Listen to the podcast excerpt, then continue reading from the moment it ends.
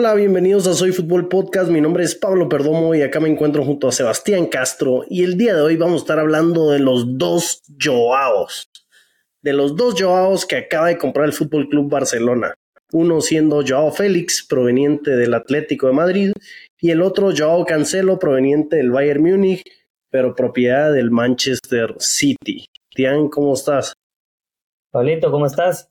Fichajazos, lo que hizo el Barça, vos. La verdad es que se hizo en el mercado de, transferencias de lo, de lo más vistoso, pues va, yo creo que el Barcelona realmente es el gran ganador de todas esas operaciones.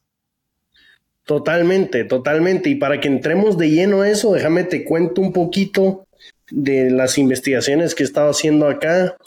Eh, para poner a la gente en contexto de qué ha pasado con estos jugadores y cómo llevaron, llegaron al Fútbol Club Barcelona empezando por Joao Félix, pues el, el, Barça se tenía que reforzar tras la salida de Ansu Fati, de Abde, em, y Joao Félix durante esa época pues había hecho, había pues había hablado ante la prensa que uno de sus sueños era jugar en el Barcelona y desde ahí empezó a rodar el balón.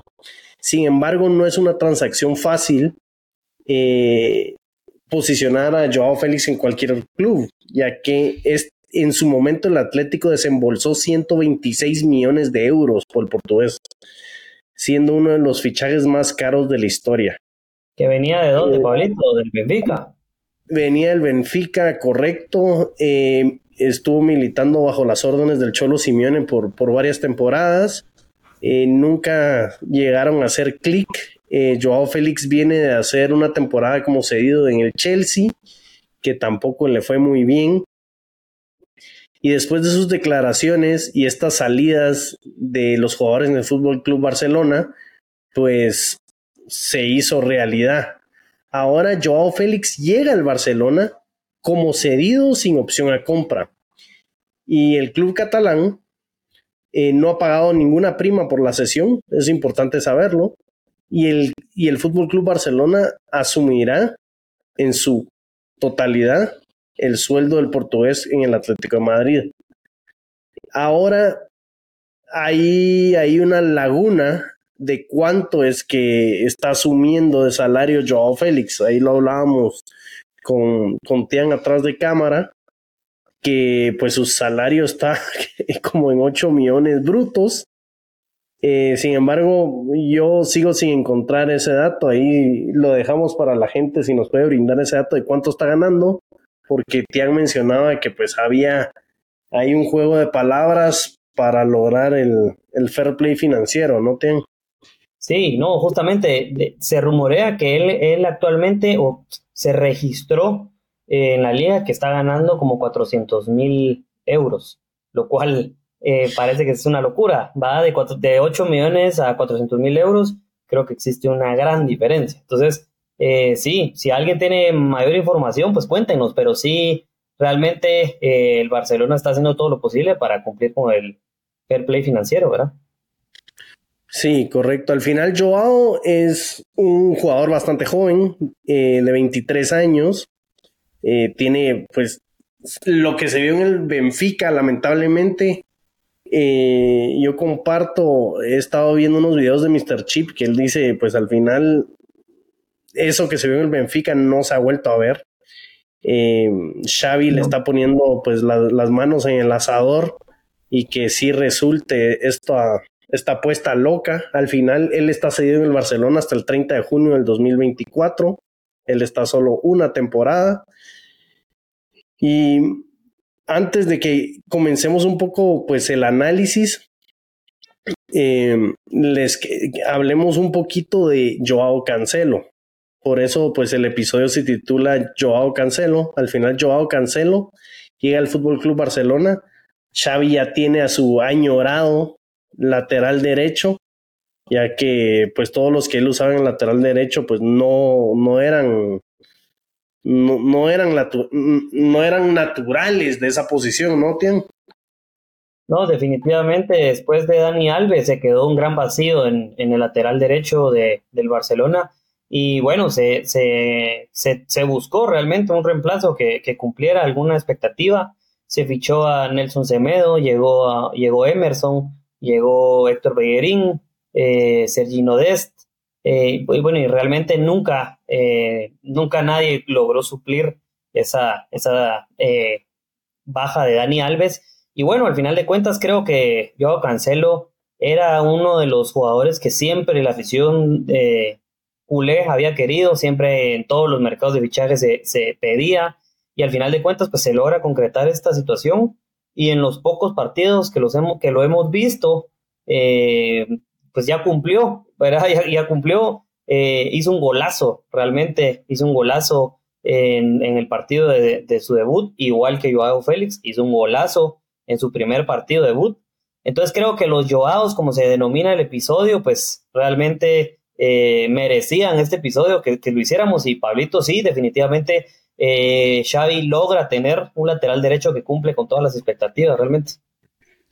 Sí, Joao además de, cerrar espacios y tener, pues no es el mejor, eh, es un lateral moderno que es muy llegador.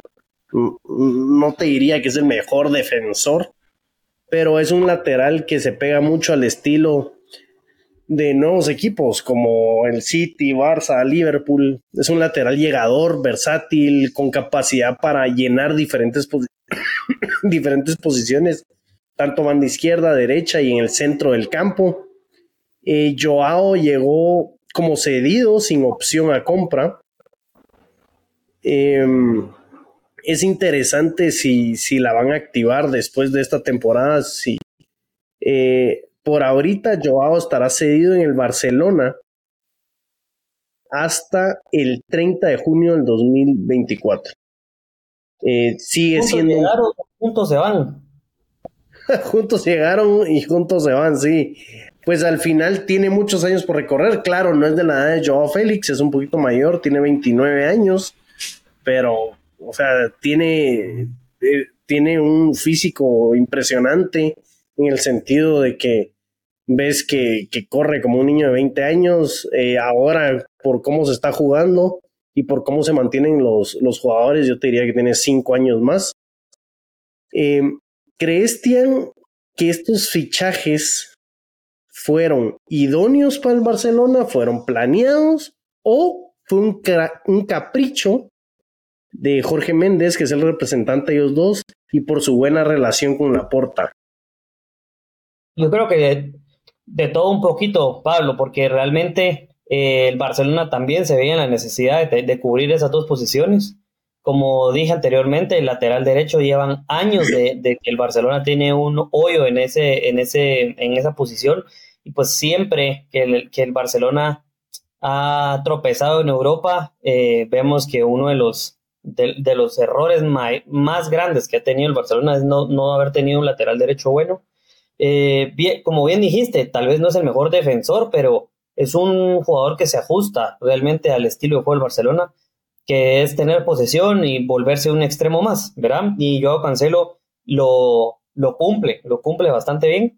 Creo que pues puede ser un capricho, tal vez sí, pero creo que al final de cuentas se mezcla todo porque el Barcelona los necesitaba. Y como bien mencionabas al principio del episodio, pues se va su Fati, se va Abde.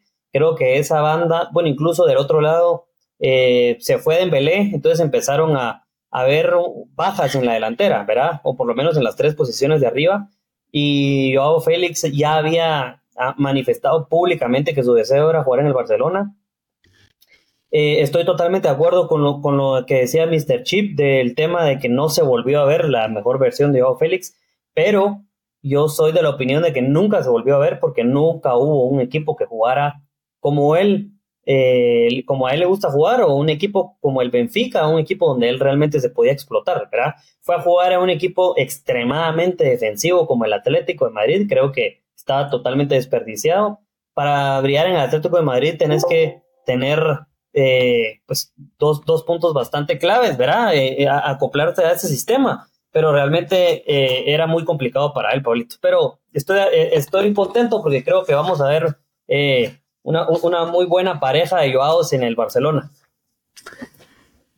Sí, estoy de acuerdo con vos, Tim, cuando mencionas que no se. no fue a los equipos que se ajustaban a su, a su estilo. Esto lo vi eh, cabal hace unos días, un video que hizo Andrés Agulla, que tiene un, un canal de YouTube de amigos del fútbol, y él decía que su teoría es esa, que Joao, por ejemplo, no tuvo éxito en el Chelsea y en el City por esas labores defensivas que tenía que hacer y por esa libertad que no le daban. Entonces, ahorita está llegando él a un Fútbol Club Barcelona donde tiene un poco más libertad, donde si juega en izquierda, Abde está cerrando muy bien, donde tenés un, un, un, Romeo Oriol y tenés a un Frenkie cerrando también en medio y, y le dan libertad para empezar por la izquierda, meterse al centro y volverse como que una doble punta con Lewandowski. Y eso le, pues parece que le está, le está funcionando bien. Ahora, Joao Félix también tiene, ha tenido, pues la, eh, ha tenido, eh, como te digo, ha sido caracterizado porque causa un poco de problemas en el camerino, por ser un niño como caprichoso. Eh, habría que confiar en la mano dura de Xavi y de que sepa utilizarlo.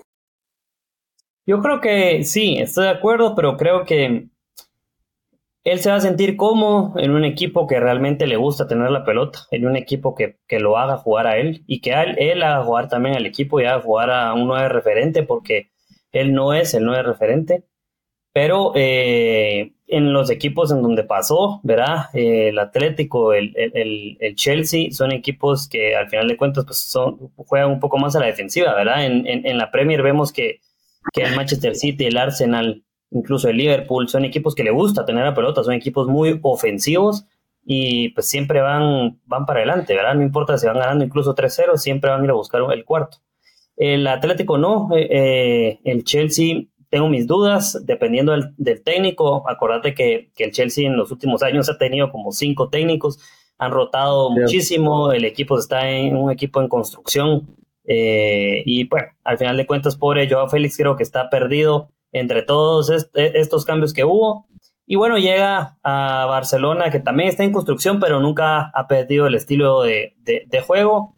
Y pues tiene un técnico joven, un técnico que lo puede entender muy bien, un técnico con una mano dura que, sabe jugar eh, el, fiel estilo del Barcelona, pues que él, él, lo jugó personalmente y también pues que ha tenido mucho, eh, mucha relación con, con, los jóvenes, ¿va? Entonces creo que hizo debutar a, a, Valde, hizo, eh, eh, hizo debutar a Abde, hizo eh, debutar a este Lamin Yamal. y bueno, creo que al final de cuentas tiene una gran tarea con los jóvenes y bueno, y viene Joao Félix siendo ya una, una estrella realmente en el fútbol europeo. Y, y bueno, creo que, que, va a ser una pieza fundamental para Xavi, pues, ¿verdad? Y al final de cuentas también eh, entró en un equipo bastante sano, en un equipo en donde Dembélé se va, donde Dembélé ya se miraba un poquito como el cáncer del vestuario y era un problema. Eh, y bueno, llega un equipo sano porque hay, bastante equilibrio, ¿verdad? Lewandowski, eh, Oriol Romeo está ahí atrás en la defensa, está Christensen, Íñigo Martínez, Íñigo Martínez, Ter Stegen, gente, Frankie Jong, Gundogan, gente que realmente ya es experimentada, gente que, bueno, pues que son, que son jugadores estrellas, ¿verdad? Entonces creo que lo pueden acoger muy bien y él puede superar esos problemitas del vestuario, ¿va? Que recordemos que también tiene 23 años, pero en este sentido creo que puede, que puede eh, desempeñarse bien y tener una buena temporada. Lamentablemente solo vamos a ver una temporada, ¿verdad? Ojalá que al final de temporada el Barcelona decida y tenga la posibilidad económica de por lo menos adquirirlo, ¿va? y bueno, igual, no, sé cómo ves, Pablito, eh, a, Cancelo por lateral derecho, pero realmente creo que es un fichajazo.